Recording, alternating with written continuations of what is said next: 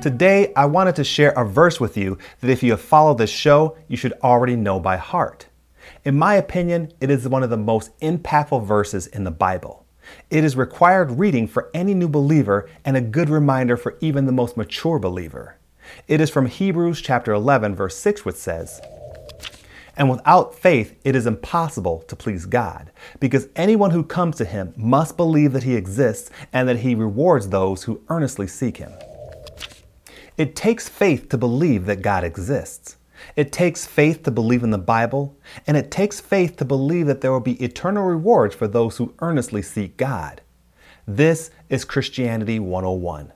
The very first step is to believe or have faith, because without faith, it is impossible to please God. Impossible. And how do we increase our faith?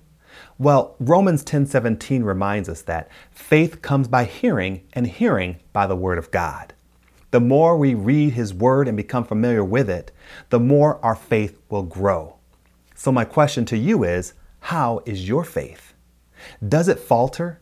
Does it change depending on circumstance or what other people are telling you about God? Faith is the foundation of every believer. Everything is built upon it. The Bible tells us that we are saved by grace through faith in Jesus. If we can't believe in Him and what He did for us, then the door to heaven is closed to us. So I encourage you to read your Bible daily, to increase your faith, to build on the foundation that is the very cornerstone of being a believer in Christ.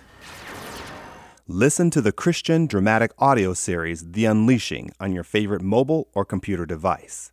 You can subscribe to the limited podcast series for free or download the audiobook through Audible, Amazon, or iTunes.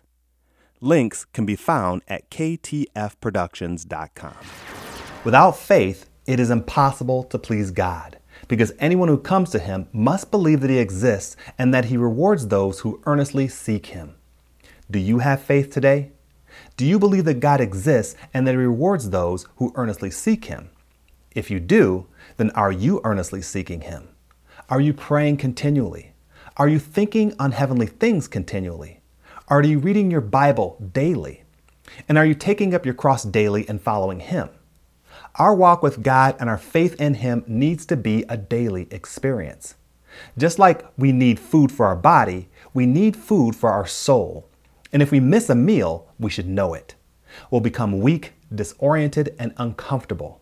So I encourage you today to take your walk seriously and to earnestly seek the one that you claim to believe in. Thank you for listening to the Lord of My Life podcast, and be sure to visit our website at ktfproductions.com.